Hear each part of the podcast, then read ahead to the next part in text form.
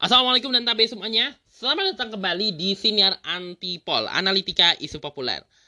Uh, di mana kita akan kembali, kembali kita akan ngomongin apa pun yang lagi kejadian-kejadian yang sedang hip, yang sedang populer. Uh, dia perspektif gue, baik dari dalam maupun luar negeri kejadiannya. Dan kali ini yang akan kita omongin ini termasuk bisa dibilang bukan sesuatu yang gue suka ngomongin ya tentang dunia selebritas. Walaupun beberapa episode gue pernah ngebahas juga tentang uh, kasus-kasus yang lagi ramai di dunia dari dunia selebritas kayak kasusnya Arya Saloka.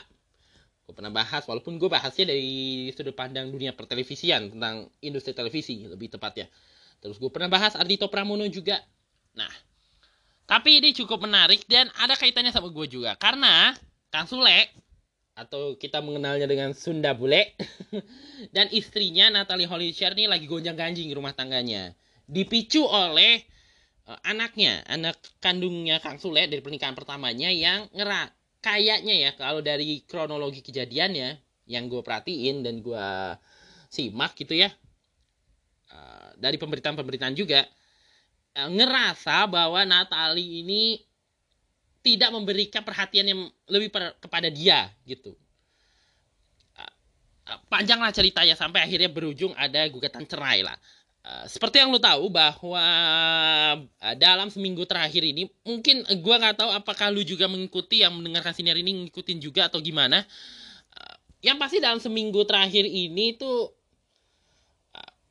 internet lagi rame, dunia maya lagi rame, di media massa juga lagi rame soal Kang Sule lagi ada sedikit uh, dan rumah tangganya dengan Natali yang baru ber, berumur 2 tahun udah di tubir jurang. Karena Natali Holishe uh, menggugat cerai Kang Sule gitu ya. Sebenarnya isunya ini masih awal-awal masih kabar burung katanya tapi ternyata terbukti. Karena ternyata ini gue baca dari IDN Times Hype Hip 5 hari yang lalu berarti sekitaran Selasa, Senin, Senin, Minggu, Sabtu, hari Kamis. Sekitaran Kamis, eh, Natali telah mendaftar, mendaftarkan gugatannya ke Pengadilan Agama Cikarang. Baru setengah tahun menikah, perceraian Natali atas Kang Sule ini spontan bikin orang bikin banyak orang kecewa. Pasalnya Natali juga disorot karena isu perselisihan perselisihannya dengan Putri Delina. Ya, ini jadi banyak yang apa sih namanya kejadian perceraian ini diyakini oleh banyak orang uh, ada sejumlah orang meyakini uh, isu perceraian ini ada kaitannya dengan uh, perselisihannya dengan Delina anaknya Kang Sule di pernikahan pertama. Kabar gugatan cerai pasangan artis ini telah berembus sejak 5 Juli lalu. Saat ditanya media, Natalie sempat menghindar dan meminta diodoakan saja. Namun dugaan ini akhirnya terbukti benar. Natalie memang telah mendaftarkan gugatan tersebut ke Pengadilan Agama Cikarang sejak 5 Juli 2022. Gugatan itu tercatat dengan nomor 20, 2145 garing PDT titik G garing 2002 garing PA titik Cikarang dan dimasukkan melalui sistem account oleh kuasa hukum istri kedua Sule ini. Mereka dijadwalkan akan menjalani sidang pertama pada 20 Juli mendatang. Fakta ini disayangkan masyarakat. Pasalnya pernikahan Sule dan Natalie Holscher, ya benar, Natalie Holscher namanya, baru satu setengah tahun berjalan berarti pernikahannya sekitar 2020 akhir bener tebakan gue 2020 akhir berarti satu tahun enam bulan. Wow menarik sekali. Keduanya juga baru dikur, dikaruniai bayi bernama Azam Ardiansa Sutisna pada Desember 2021 jadi dari pernikahannya Kang Sule dengan Natali ini mereka dikaruniai anak lah. Diberikan uh, lahir seorang anak bernama si siapa tadi ya nama ininya? Azam Ardiansa Sutisna. Menarik juga karena Kang Sule kan namanya LT Sutisna. Nama panggungnya Sule gitu. Nah sebelum ini memang dalam dua bulan terakhir ini terjadi sedikit publik ya dalam hal ini diramaikan soal kabarnya si uh, Natali yang apa sih istilahnya ada sedikit konflik lah dengan si siapa? Delina ini, Putri Delina ini, anaknya Kang Sule. jadi sebelum menikah dengan Kang Sule kan uh, Kang Sule kita kenal sebagai seorang pelawak yang totalitas gitu ya kalau bawain berbagai watak jadi man, jadi Michael Jackson. Bisa jadi di rumah Irama bisa jadi mas-mas tukang senam yang Thailand pun bisa. Anjing bener. Dan juga memiliki acara-acara yang disukai masyarakat pada zamannya kayak pas mantap uh, eh, OVJ termasuk di dalamnya ada juga kayak Comedy Nightlife ada juga ini talk show. Termasuk juga dia bikin lagi di RTV sekarang lagi tayang. Nah dan dan dikenal hampir tidak ada masalah gitu secara uh, kekeluargaan secara personal gitu di ruang privat ya dari pernikahan pertamanya yaitu dengan perempuan namanya Tehlina gue nggak tahu nama lengkapnya Tehlina ini siapa. Dia dikurniakan empat anak. Uh, anak pertama kita cukup kenal yaitu Kang Rizky Febrian. Seorang musisi yang cukup terkenal dengan lagunya berada di pelukanmu mengajarkanku apa artinya kenyamanan. Ke kesempurnaan cinta dong masa keamanan Terus termasuk juga Putri Delina dan dua adiknya yang gue nggak tahu namanya siapa. Tapi dari urutan anaknya sih kelihatan bahwa Putri Delina nih anak tengah lah gitu ya, anak tengah. Cukup unik biasanya anak tengah tuh dikatakan cukup unik. Bang Komeng juga termasuk anak tengah juga kan, komedian yang cukup legendaris untuk yang kita kenal gitu ya. Dan cukup legenda. Uh, kemudian ya, gue nggak tahu. Kayaknya ada kena mengena dengan karirnya Kang Sule yang melesat. Kayaknya Telina merasa tidak nyaman kemudian menceraikan Sule gitu. Gue nggak tahu Sulenya yang ceraikan atau Telina yang menceraikan. Gue bingung. Akhir perceraian diterima kemudian Sule menduda lah gitu istilahnya. Kemudian Telina kawin lagi dengan seorang lelaki. Gue nggak tahu dikaruniai atau enggak. Yang jelas setelah pernikahan itu gue masih ingat sekali beritanya Telina kayak sakit-sakitan. Terus sebagai suami juga Kang Sule juga sebagai or sebagai ayah dari anak-anak juga bertanggung jawab dong bagaimanapun. Akhirnya uh, Telina meninggal. Nah sepeninggal itu Kang Sule menjaga empat orang anak ini. Gue nggak tahu dan gue juga karena gak begitu mengikuti ya berita selebritas udah jarang. Padahal dulu pada zamannya gue tuh suka nonton silat loh. Aneh bener ya terusnya muncullah perempuan ini dalam kehidupan Kang Sule namanya Natalie Halshe kayaknya belum mualaf kalau dilihat-lihat. Baru mualaf setelah berkawin dengan Kang Sule kayaknya ya. Natalie Holscher kemudian dipinang oleh Kang Sule dan menikah pada 2020 terus um, dari pernikahan itu uh, kalau dari pernikahan pertama Kang Sule di, dikaruniakan empat orang anak dari ini ya satu orang anak gua nggak tahu apakah sebab si gini ya kalau dalam pernikahan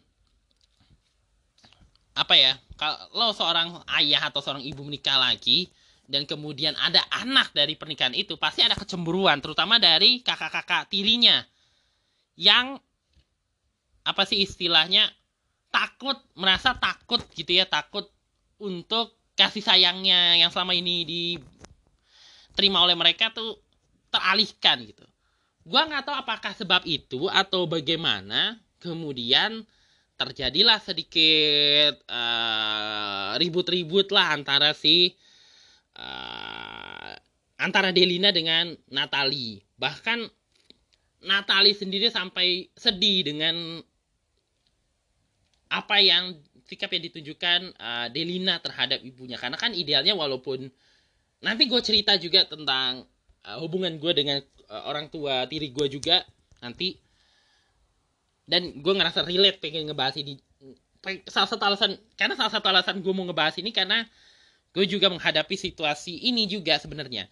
Uh, terus teh teh Natali ya merasa bingung kenapa kok dia juga kok si Delina kayak sikapnya kepada dia kayak gitu. Nah ini gue akan bacakan Gue akan merujuk artikelnya heboh.com, istri komedian Sule Natalie Holscher menumpahkan air mata saat bicara di Uya Kuya TV mengenai sikap Putri Delina yang uh, disampaikan di vlognya Maya Estianti. Seperti yang diketahui dalam vlog tersebut, uh, Delina menceritakan kejadian antara dirinya dengan Natali selaku ibu sambungnya saat pergi dari rumah beberapa waktu yang lalu. Dan Natali mengaku, ini menurut Natali, dia mengaku ia nggak berani menonton vlog apa sih namanya videonya Putri di kontennya Maya itu. Dan menurut Natali saat perseteruan dengan Sule itu terjadi, ia berada dalam kondisi yang tidak stabil sehingga menyakiti Putri Delina dan dia bingung dengan sikapnya Putri Delina makanya ia selalu meminta maaf dengan uh, Delina tersebut. Ini kata dia ya selalu peluk kalau ketemu juga. Jadi aku selalu minta maaf dan bilang ke dia kalau bunda minta maaf atas kesalahan bunda. Bunda masih belajar untuk menjadi ibu yang baik kata dia seraya menangis. Sambil mengusap air matanya Natali mengatakan ia benar-benar meminta maaf kepada Dulina pada Delina atas semua kesalahannya dan berharap bisa menjadi ibu yang baik dan masih terus belajar di umur dia yang saat ini masih terbilang muda.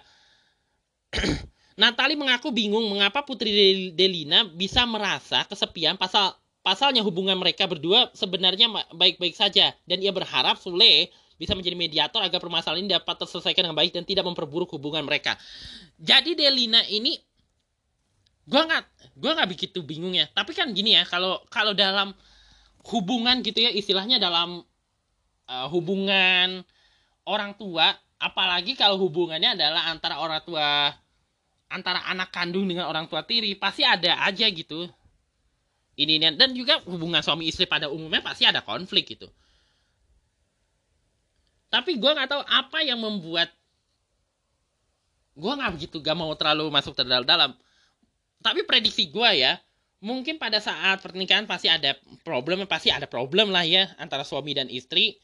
Terus mungkin pada saat itu Delinanya eh, si Natalinya mungkin lagi kesel gitu sama Kang Sule terus tanpa sengaja Delinanya jadi korban terus Delina kabur deh jadi ada ke, kemudian uh, akhirnya seperti kita tahu Delinanya kabur dari rumah terus Delina mulai lah gitu buka suara buka kartu soal apa yang terjadi di keluarganya terus si inilah salah satu termasuk lewat kontennya si Maya Sianti ini di YouTube-nya Maya ya terus mungkin untuk sebagai bagian dari hak jawab uh, Deli Natali ngerasa perlu menjelaskan duduk permasalahan dari versi dia. Di banyak YouTube juga termasuk di YouTube-nya si Uya. Nah mungkin prediksi ini masih prediksi gue gue boleh jadi salah juga mungkin ya. Mungkin saat itu Kang Sule juga berpikir hal yang sama. Kok kok bisa sih antara istri gua sama anak gua sendiri kok ada bisa berantem sih mungkin ada juga di antara Kang Sule itu berusaha untuk men menengahilah di antara mereka berdua. Tapi gua denger kab gua sempat ada baca berita yang belakangan si siapa tuh namanya si Natalinya juga kabur dari rumah keluar dari rumah juga. Dia yang minta Kang Sule untuk nanganin tapi dianya sendiri juga keluar dari rumah. Terus gue pernah ini salah satu pertama kali gue ngeh dengan kejadian ini. Kalau ada orang lagi pada ngeramein soal kejadian ini itu dari pernyataan Kang Sule di salah satu media gitu. Tapi gue kayak ini media bukan media terverifikasi rasa-rasanya gue tapi dari pernyataannya itu dari pernyataan yang gue baca gue kan suka baca dari judul juga kadang-kadang. Itu cukup menggambarkan bahwa Kang Sule itu kesel dengan Delina. Istilahnya gini lah, lah lu nyuruh gua untuk menyelesaikan masa lalu dengan anak gua, anak kandung gua. Dan lu sebagai ibu sambungnya dia, tapi lu nya sendiri nggak mak kayak enggan gitu, kesel gitu. Terus apa? Gue nggak tahu ya, gue konfirmasi bener atau enggak. Gue sempet ada baca tweet juga, ada baca tweet uh, yang jelas intinya kayak gini apa perbedaan sikap antara Kang Sule dengan Gubernur Jawa Barat Kang Ridwan Kamil. Karena Kang Ridwan Kamil kan abis kilang anaknya Eril Eril kan. Kang Sule saat disuruh milih istri atau anaknya dia lebih milih putrinya karena istri adalah titipan Allah. Kang Emil pilih istri karena anak adalah titipan Allah. Apakah itu persis pernyataan Kang Sule? Gue nggak begitu ngeh. Tapi akhirnya terjadilah huru hara yang berujung pada perceraian. Tapi walau bagaimanapun, gue mau memanfaatkan atau lebih tepatnya sih gue mau menggunakan isu ini untuk gue ngebahas ya dari sisi gue tentang uh, orang tua tiri, hubungan orang tua tiri dan uh, maksudnya ini tidak spesifik ibu tiri ya. Kalau kasus ini kan antara ibu sambung atau ibu tiri gitu ya istilah kita dengan anak kandung, anak kandung dari si pihak suami gitu ya.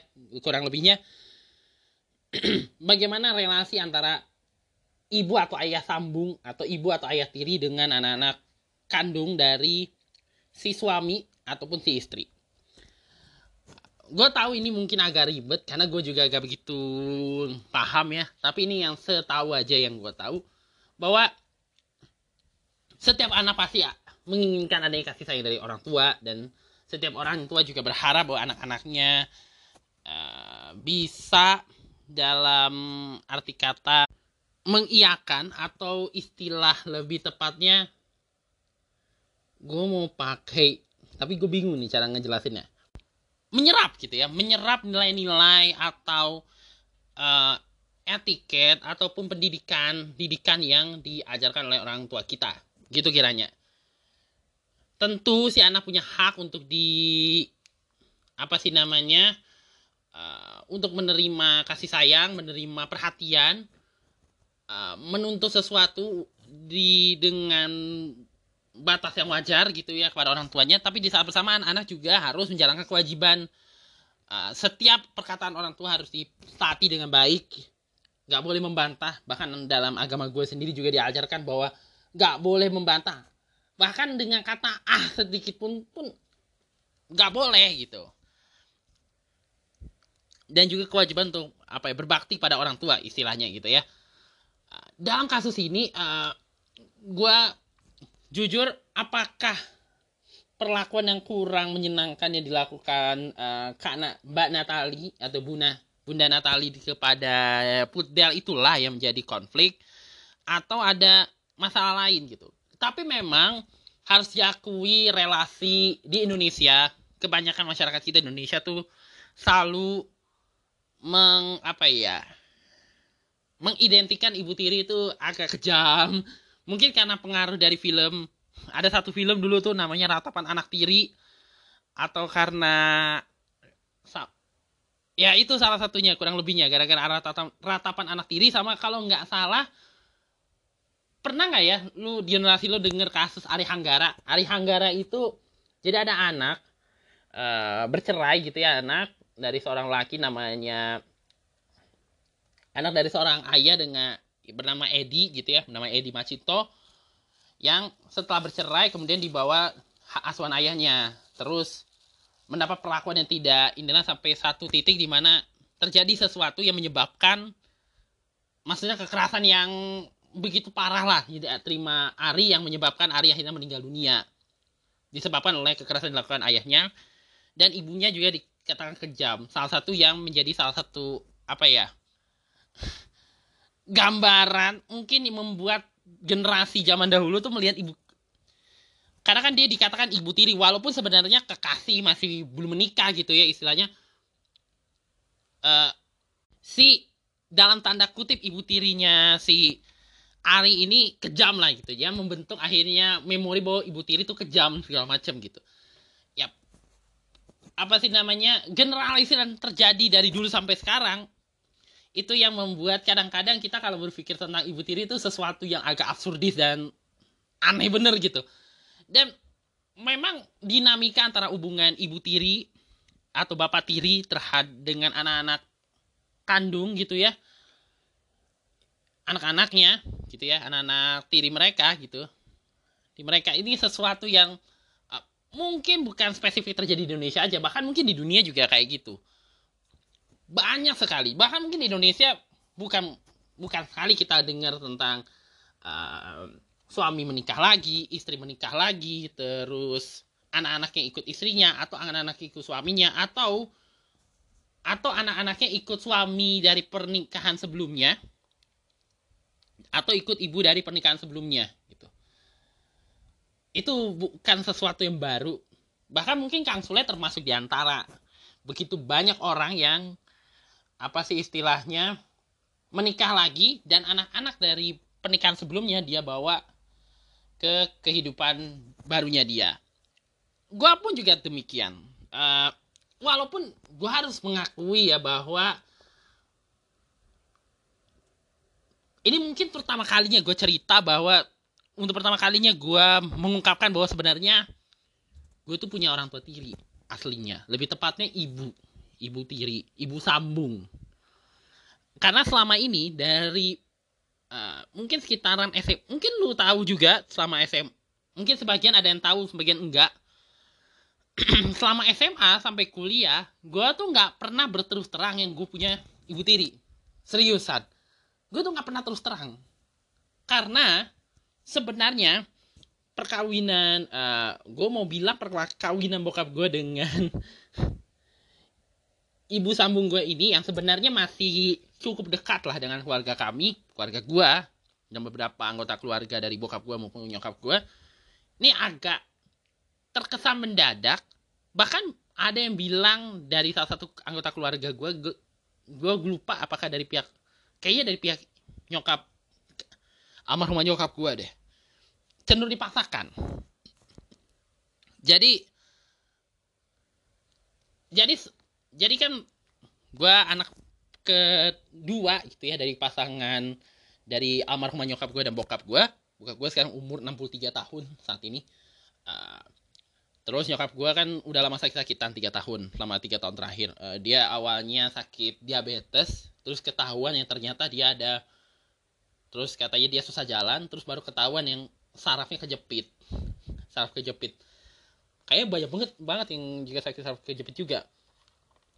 Tapi setelah sekian waktu akhirnya berpulang tanggal bulan Agustus 2013 gue kayak 27 28 deh. Gue lupa persisnya. Uh, terus peninggal almarhumah uh, ada gua berempat dengan bokap gua. Bokap gua setahun lagi akan pensiun. Beberapa bulan lagi akan pensiun. Dan apa sih istilahnya? Dia tentu juga akan kebingungan juga karena ya walaupun dia punya usaha sendiri pada saat itu tapi kan belum tentu menutupi kan. Karena belakangan usahanya juga tutup kan berapa tahun kemudian. Uh, ada empat anak tentu betul. Memang kakak gue memang akan sudah mau selesai kuliah dan uh, akan mencari kerja pasti. Tapi kan karena memang uh, jurusan yang diambil uh, jurusan IT udah pas ya. Mungkin sangat mungkin bisa mendapatkan mudah untuk mendapatkan pekerjaan gitu ya. Karena Guna Dharma juga salah satu sekolah yang cukup tempat dia kuliah itu salah satu yang cukup unggulan di Indonesia. Dan diakui dunia juga. Makanya banyak banget orang lulusan Guna Dharma diterima di banyak perusahaan. Tapi kan belum tentu juga ngebiaya, mau ngebiayain adik-adiknya gitu ya terus sampai bulan Maret mungkin sekitar Maret 2014 gue tuh nggak begitu apa sih istilahnya gue gak membaca sesuatu yang kono yang bahwa ayah gue akan nikah lagi. Sampai akhirnya satu ketika uh, gue 2014 beberapa bulan kemudian gue tuh ada rutinitas ya, tuh setiap hari minggu. Ini keadaan ekonomi keluarga gue situasi keluarga maksudnya situasi keadaan ekonomi keluarga gue masih baik-baik aja pada saat itu uh, adik gue bahkan adik gue tuh bisa ikut les nari LKB Saraswati, Lembaga Kebudayaan Bali Saraswati, uh, salah satu kak, pimpinannya salah satu lembaga yang cukup berpengaruh di Indonesia. Lembaga Kebudayaan Bali yang paling lama kayaknya. Mereka kan uh, apa tuh latihannya selalu di pelataran Gerabakti Budaya yang sekarang udah direvitalisasi. Tim tahun 2014 situasinya pada saat itu tuh beda banget dengan situasi sekarang ya. Tim yang sekarang. Kayaknya jauh lebih baik. Walaupun mungkin ada beberapa ada yang ada yang tidak puas hati dengan konsep geraha bakti budaya yang berubah banget gitu. Dengan konsep awalnya dengan bangunan awalnya bentuk awalnya. Tapi singkatnya adalah adik gue latihan di situ sama keponakan kami dari tante gue tentu uh, tapi gue ikut itu bukan tuh latihan nari ataupun latihan gamelan. Gue cuma ikut buat nemenin aja gitu. Biasanya sih gue langsung kabur-kaburan nyambi-nyambian nyari foto terusnya ya jalan-jalan aja gitu sekitar Cikini gitu. Atau enggak main ke sebuah toko buku yang belakangan gue baru tahu itu toko buku adalah markas adalah bengkel deklamasinya Yose Hisamanua seorang uh, tokoh teater yang juga seorang sastrawan juga kalau nggak salah. Uh, dia adalah ketua pengasas daripada teater tanah airku yang pernah memenangi kompetisi internasional. Nah itu kantornya teater tanah airku adalah di bengkel deklamasi itu. Yang kalau kayak kayaknya di gedung tim sekarang kemungkinan besar ada di dalam perpustakaan Jakarta. Entahlah belum buka lagi sejak pandemi kemarin. Biasanya gue main di situ kadang-kadang beli buku juga salah satu bukunya gue masih ada sampai sekarang koleksinya buku catatan seorang demonstran terbitan terbaru itu salah satu yang gue beli dari dari bengkel deklamasi itu nah terus satu ketika di bulan Maret uh, eh, gue diajak makan di pusat perbelanjaan deket dengan tim pada saat itu. Nah, waktu kita lagi makan-makan, tante gua, eh, bibinya, yaitu kakaknya bokap gue bilang, Pip, kamu kira-kira setuju nggak kalau misalnya bapak kamu kawin lagi? Kau terus gue bingung kan jawab karena waktu itu uh, pikiran gue saat itu lagi terpecah antara lagi memantau fenomena pemilu 2014 sama lagi persiapan ujian nasional SMP saat itu. Dan gue ditanya bersedia nggak kalau misalnya nikah lagi. Terus tante gue, gue belum menjawab pada saat itu. Terus tante gue ngejelasin, sebenarnya yang akan mama tuh ada niat, um, dia menyebut dirinya mama Aji kan. Mama Aji mau mau nikahin papa kamu sama seorang perempuan. Perempuan ini memang adalah masih ke, yaitu uh, orang dekat keluarga gue uh, kebetulan uh, almarhumah suaminya pernah kerja sama bokap gue di lo, di departemen store namanya Lotus sekarang udah nggak ada dulu di store yang se ini dulu banget store-nya di Hayamuruk seberangnya Gajah Mada Plaza. Yang dulu Trio Libels pernah syuting di situ untuk lagu Oh kasihku sasa sayang salah satunya itu. Nah kamu bersedia nggak? Sampai sampai dia nanya itu sampai dia ngejelasin soal alasannya dan segala macamnya argumentasinya kenapa dia pengen menikahkan bokap bokap gue dinikahkan sama ibu tiri gue ini atau nyokap tiri gue ini gue gak menjawab sama sekali karena gue masih bingung. Loh kok mendadak banget gitu? Nah belakangan waktu kami akhirnya istilahnya lamaran gitu ya terus dijelasin ya mama tante paham, Mama Aji paham dengan pikiran kalau kalian mungkin kurang setuju, tapi kan memang iya bahwa ibu kalian tuh cuma satu, yaitu nyokap gue gitu, nyokap kandung gue. Tapi kan walau bagaimanapun tentu bagaimana dengan masa depan adik-adik kamu, bla bla bla segala macem lah panjang gitu, sampai akhirnya ya singkatnya Mei akhirnya Mei. Uh, selepas pileg 2014 akhirnya bokap gue menikah dengan tante gue. Eh, bukan dengan tante gue dengan ibu nyokap tiri gue yang gue sering sebut tante itu. Tapi sejak saat itu uh, pada mulanya memang gue harus mengakui secara terbuka yang gue agak kurang setuju dengan perkawinan tersebut. Karena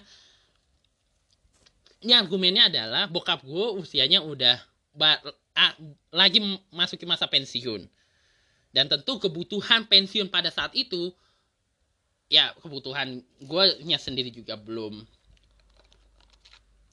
Baru mau SMA terus adik gue masih SMP satu lagi masih SD ya tentu kebutuhannya akan sangat berat dan banyak. Dan belum tentu juga adik gue masuk negeri. Belakang adik gue banyak yang SMP-nya pernah swasta belakangan ke negeri. Terus adik gue SMK-nya swasta pula kan belakangan. Jadi kebutuhan masa depan itu menurut gue lebih mendesak gitu untuk dipikirkan ketimbang urusan pernikahan. Dan kedua bokap gue punya usaha. Belum baru satu outlet dan belum berkembang belum kelihatan perkembangannya ke depannya kayak gimana ya kan? Jadi gue agak agak logik gitu untuk mengatakan kayaknya ini terlalu dipaksakan deh. Dan bahkan beberapa anggota keluarga dari keluarga dari nyokap ya almarhumah nyokap juga ngerasakan hal yang sama gitu. Walaupun ya belakangan mereka menerima walaupun agak berat juga sebenarnya. Dan dalam proses itu gue tentu nyokap gue nyokap tiri gue tuh berusaha untuk membujuk gitu.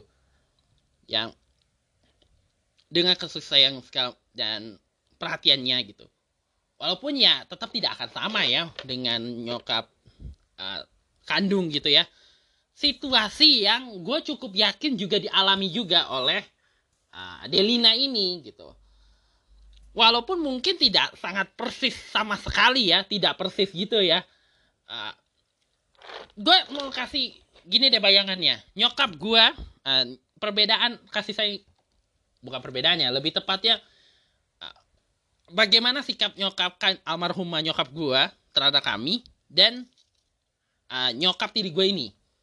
Kalau nyokap nyokap gue gue sangat dekat dengan nyokap gue mungkin karena kelahiran gue mungkin proses kelahiran gue ini agak agak aneh dan di luar mungkin di luar nalar kali ya. Jadi gue tuh jadi lebih agak deket gitu. Dan setiap kali gue berantem sama nyokap dengan almarhumah nyokap pasti bokap gue akan ngingetin soal itu. Jadi gue jadi begitu deket justru lucunya dengan bokap gue sendiri nggak begitu deket kecuali uh, ta tapi tidak ketika akhirnya setelah pas nyokap gue pergi ya gue mencoba untuk lebih dekat dengan bokap gue dan memahami bokap gue juga gitu. Walaupun nyokap bokap gue ini terbilang agak ini juga sih. Tapi soal masalah pembelajaran segala macam dia bukan orang yang peduli ranking jadi gue agak santai gitu. Walaupun santainya agak kebablasan juga. Tapi nyokap gue ini terbilang cukup disiplin lah dalam pendidikan. Dia ada keinginan biar anaknya belajar jadi pesantren terus kemudian anaknya bisa ya mengisi waktunya dengan baik. Makanya dimasukin les-les segala macam wushu, uh, les kumon dan segala macamnya. Walaupun gue sadar uh, les kumon ini bahkan gua ya memang ada problem dengan pembelajaran bahkan dimasukin pramagama dari SD sampai SMP kelas 3 dimasukin. Walaupun sebenarnya gue sadar itu nggak perlu perlu amat sebenarnya ya. Nggak perlu perlu amat. Ah, minum kopi dulu. Tapi itulah cara nyokap gue gitu untuk membuat kami beradaptasi dengan dunia ya di samping dia agak toleran dengan gue yang suka beli koran beli majalah ya karena keadaan ekonomi keluarga gue waktu itu masih memungkinkan untuk gue beli apa pun yang gue pengen gitu ya. Beli buku beli novel walaupun gue gak ngerti isi novelnya gak pernah gue baca bahkan. Jarang gue baca malah lebih tepatnya. Tapi gue pengen beli aja gitu. Untuk ensiklopedia pengetahuan gue untuk bacaan gue satu saat nanti. Dan satu hal yang pasti adalah bokap gue cukup keras dalam dalam prinsip gue pernah ditegur dia gara-gara jadi situasi ini bulan puasa lagi sholat udah azan dan gue masih main komputer. Kamu tuh menuhankan komputer atau menuhankan yang di atas gitu istilahnya? Gue ditegur sama bokap gue gue waktu itu udah sakit udah udah udah sakit saat itu. Tapi dia ya tegas lah gitu istilahnya tegas. Tapi sebenarnya tujuannya sayang gitu istilahnya. Uh, terusnya Bahkan salah satu cara untuk memastikan anak-anaknya tetap mengikuti rule yang sudah ditetapkan gitu ya, prinsip-prinsip beliau, dia tuh memperkerjakan beberapa pembantu. Nah, yang paling lama kerja dengan gue itu ada seorang wanita namanya Ani. Ani ini paling lama sekali bekerja dengan kami sebagai asisten rumah tangga yang ngurus masak-masak, terus nyuci baju, eh, ngebersihkan rumah segala macam. Nah, tapi di luar itu dia di luar pekerjaan uh, eh, ART pada umumnya, dia tuh kayak mata dan telinga bokap gua. Eh nyokap gua malah. Walaupun mungkin bokap gua agak kurang ini, tapi bokap gua nggak bisa melawan karena tentu dia harus mempertimbangkan nyokap gue juga dalam pengambilan keputusan berkaitan dengan masa pembantu segala macam. Beberapa pembantu yang dibawa bokap gue aja pada nggak lama tinggal di situ karena terlalu dominannya uh, pembantu gue ini namanya Ani gue nggak tahu.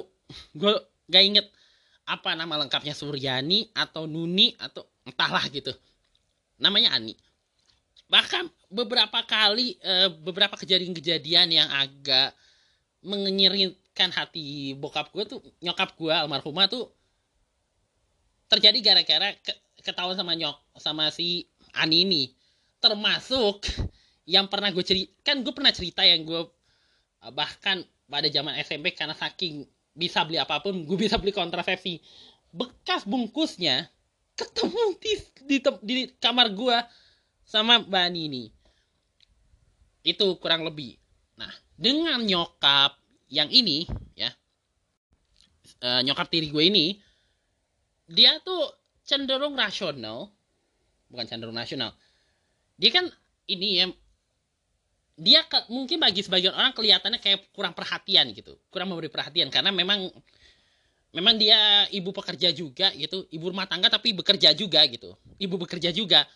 Karena dia punya praktik. Dia ada kelebihan ilmu yang membuat dia buka praktik kesehatan alternatif gitu. Ya praktik pengobatan istilahnya pakai. Lu pernah nggak sih uh, li ik, kayak ikut pengobatan tradisional terus atau konsultasi gitu ya terus ada piring terus ditulisin tulisan Al-Quran. Pernah nggak? Lo kayak gitu yang dikerjain nyokap tiri gue ini. Dia sering bercanda. Kalau bercanda suka kelepasan. Yang soal pekerjaannya dia suka kelepasan nyebut dia dukun. Aneh bener ya? Tapi banyak juga ya dukun-dukun yang berkaitan dengan kesehatan juga sebenarnya kesehatan tradisional gitu. Tapi ya agak ngilu aja didengar gue. Gue lebih suka menyebut gue uh, alih pengobatan tradisional aja gitu ketimbang dukun tuh agak aneh aja gitu. Mungkin karena konotasi negatif terhadap dukun juga kali ya. Uh, sorry. Uh, terus nah yang membedakan gue kan bokap gue dari pernikahan itu kan bawa kami berempat. Nah nyokap gue nyokap tiri gue ini uh, punya empat dari pernikahan sebelumnya. Dan gak semuanya berdikari. Nah in di sinilah titik konfliknya karena uh, beberapa saudara dari nyokap bokap gue ini ngerasa wah, bisa nih dia diandelin nih soalnya dia punya penghasilan yang besar pekerjaannya juga besar segala macam dan ya bisa lah untuk ngebiayain anak-anaknya sampai selesai kuliah dan segala macam. Nah yang mereka tidak tahu adalah nyokap gue ini punya empat orang anak yang gak semuanya berdikari. Aneh ya udah dewasa tapi masih jadi beban keluarga gitu istilahnya. Bahkan adalah dua dari kakak tiri gue ini ada salah satu di antaranya ini agak sembarangan nih hidupnya sebenarnya. Tapi gue nggak mau cerita terlalu lanjut ya. Kayak orang takut gue. Tapi udah bersuami sih untungnya. Juga yang satu lagi ini agak gonjang ganjing rumah tangganya dan bahkan menikah lagi belakangan kan dengan suaminya juga bekerja juga dan juga ada problem sedikit mengalami problem yang anaknya mengalami problem hampir sama dengan gue juga. Aneh sih. Nah yang satu nih yang anak bungsu yang sering dibangga banggain dia. Ada satu anak bungsu dia laki nih. Dia suka ini soal il, karena ilmu agamanya tinggi dan segala macamnya cukup di ini sama nyokap gue ini tapi aneh. Gak mau kerja lah. Gue mau bilang apa ya kayak nyaman dengan status penganggurannya gitu istilahnya ya. Gue nggak mau bilang dia nggak mau kerja gitu. Ya nyaman dengan status penganggurannya aja gitu. Ya gue aja yang nganggur aja ini udah nggak enak loh. Udah merasa nggak enak sendiri anjing. Dia entahlah panjang lah ceritanya gitu. Tapi saya udah beristri lagi juga dalam proses nyari kerja juga. Kan dipaksa sama bokap gue juga salah satunya. Mereka aja masih sering meminta bantuan nyokap gue gitu. Sehingga gimana caranya mau nge nge iniin uh, nyokap kami berempat ini sedangkan dia dengan urusan dia aja belum selesai gitu kiranya. Dan itu yang mereka nggak tahu. Di situlah titik konfliknya bahkan nyokap gue sendiri sering kena ini ya. Walaupun kadang-kadang gue sendiri ngerasa lu ke tante gue ini lu yang salah lu yang apa sih istilahnya yang ngeinin bokap gue untuk kawin tapi ketika bokap gue lagi membutuhkan sesuatu karena dia nggak mau terlalu bergantung juga pengen anak-anaknya bergantung nggak kepengen anaknya bergantung sama nyokap tiri gue juga tapi lu nggak mau datang malah lu mau ngejatuhin gue pula segala macem ngerusakin nama baik gue segala macem. Nah itulah salah satu sampai sekarang sih berantem yang aneh aneh. Memang keluarga bukan gue agak aneh sedikit tapi udahlah gue nggak perlu cerita ya. Tapi singkatnya adalah uh, nyokap gue nyokap tiri gue ini kalau dengan anak kandungnya dia masih berani. Tapi dengan kami nggak berani berkasar pun nggak berani. Aneh ya. Lucu juga kalau dipikir-pikir. Gue kan dia banyak tamu ya dengan pekerjaan ini dia sering kedatangan tamu. Ada satu tamu dia pernah cerita. Gue lagi ada di sana kebetulan. Memang lagi gue nggak tahu gue lupa apakah lagi berkunjung. Gue kan karena jarang nginep juga jarang untuk nginep atau bermalam di rumah sana. Di rumah sana di daerah Tangerang kabupaten sana. Dia pernah cerita pak ini ke, dia sambil dengan anak-anak gue terus uh, terus terang pak saya saya dengan anak-anaknya bapak. Bapak ini bokap gue di yang dirujuk itu saya nggak berani pak. Nggak berani untuk marahin pun saya nggak berani. Anak anak yatim gitu. Dari situ dari dia ngomong gitu aja gue ngerasain yang sebenarnya ini orang tulus sebenarnya. Memang gue harus ngakui memang dia memang pengen jaga kami. Cuma ya mungkin ya situasi saat itu ya dengan alasan tadi gue argumen yang tadi gue kasih tahu ya di bagian sebelumnya gue masih belum bisa gitu menerima. Tapi perlahan-lahan dengan setelah dengar kalimat itu gue ngerasa ya mungkin ini mungkin ini kenyataannya gitu ya yang harus gue terima. Dan gue mencoba berdamai dan sekarang gue situasinya sekarang adalah situasi gue saat ini adalah gue udah bisa berdamai dengan diri gue sendiri dan gue bisa menerima kenyataan ini. Dan sekarang ya sekarang gue lebih fokus untuk ya urusan gue yang sekarang lagi masalah gue yang lagi berantakan ini yang coba gue masalah pribadi lebih tepat ya yang mulai berantakan dengan berbagai hal masalah segala macam masalah kuliah dan segala macam yang coba lagi gue selesain. Satu demi satu. Terus gue mau lanjut lagi. Lanjut soal, nah kembali lagi soal si Delina. Gue bisa paham uh, Delina dan mungkin juga adik-adiknya juga lagi berusaha untuk apa ya menerima bahwa ya walaupun mungkin dia bukan ibu kandung gue tapi dia ibu gue walau bagaimanapun gitu mungkin dalam usaha menerima cuma dalam prosesnya itu tentu apa ya istilahnya ya tentu tidak akan mudah. Pasti ada aja momen-momen di mana akan ada crashing antara satu sama lain. Bahkan ada seorang, gue sempat baca ada seorang penelit, kayak pemerhati gitu ya, yang bisa ada kemampuan baca pikiran gitu. Dia bilang, ini si Natali ini dengan si Delina ini kayak kepala batu gitu. Kalau di batu, istilahnya kalau batu dibentur batu ya pukul aja gitu pasti kalau ketemu pasti akan berantem gitu gue nggak tahu apakah motif ya terlepas dari motif Kang Sule menikahi Natali atas alasan satu dan alasan tertentu gitu tapi gue mau bilang bahwa siapa pun orang tua baik itu orang tua tiri ataupun orang tua kandung gitu ya selama dia tidak melakukan kekerasan gitu. Maksud gue selama dia tidak ada tujuan untuk di luar dari untuk menjaga anak-anaknya gitu. Dan berlaku baik sama anak-anaknya. Anak-anaknya dari perkawinan kandung ini suka nggak suka mau nggak mau juga harus bisa menghormati. Ya sekalipun dia bukan orang tua kandung ya. Harus tetap menghormati si orang tua tiri ini. Gak kisah ini suami ayah tiri ataupun ibu tiri. Selama dia berbuat baik. Kalau berbuat buruk kita harus harus bisa berusaha untuk mengingatkan eh kamu itu oke okay, gue memang bukan anak lo tapi lu gak boleh bersikap yang di luar batas gitu. Kita ini hubungannya adalah aku anak kamu dan kamu. Gimana cara ngomonginnya? Bingung gue tapi yang jelas gini selama dia eh, jadi singkat ini aja deh.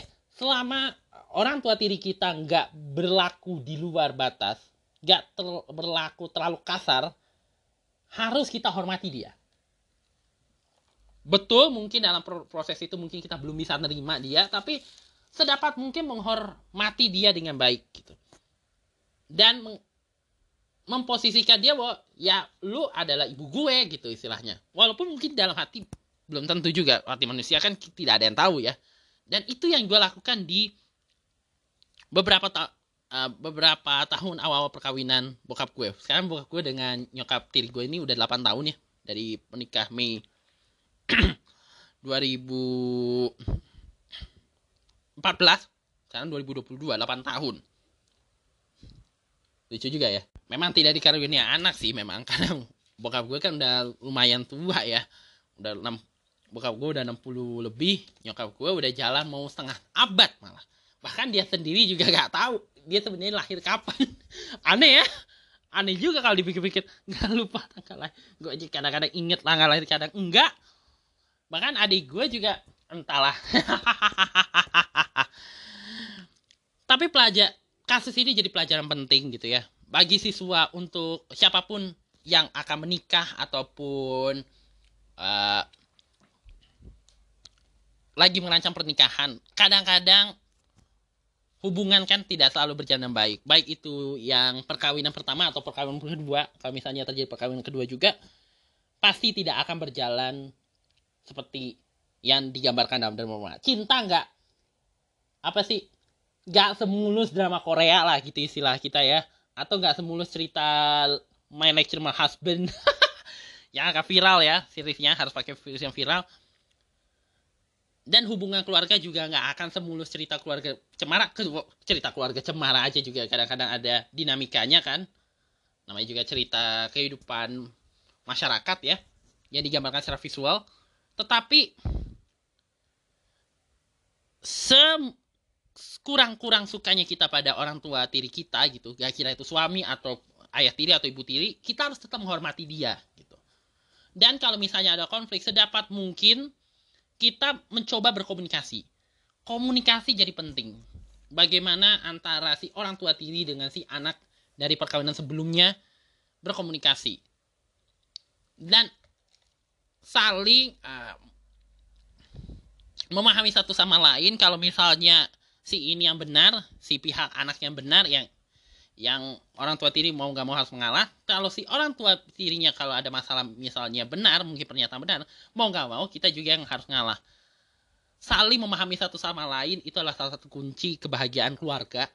Gak kira itu keluarga dari perkawinan itu sendiri yang semuanya anaknya memang dari hasil hubung dari hasil orang tua kandung ataupun anak kandung dengan suami ayahnya sebagai orang tua kandung dia dengan istri atau suami tiri atau dengan anak-anak tirinya. Menjalin hubungan uh, yang baik menjadi salah satu kunci sih. Dan kemauan kita untuk menerima kenyataan itu jadi salah satu kunci.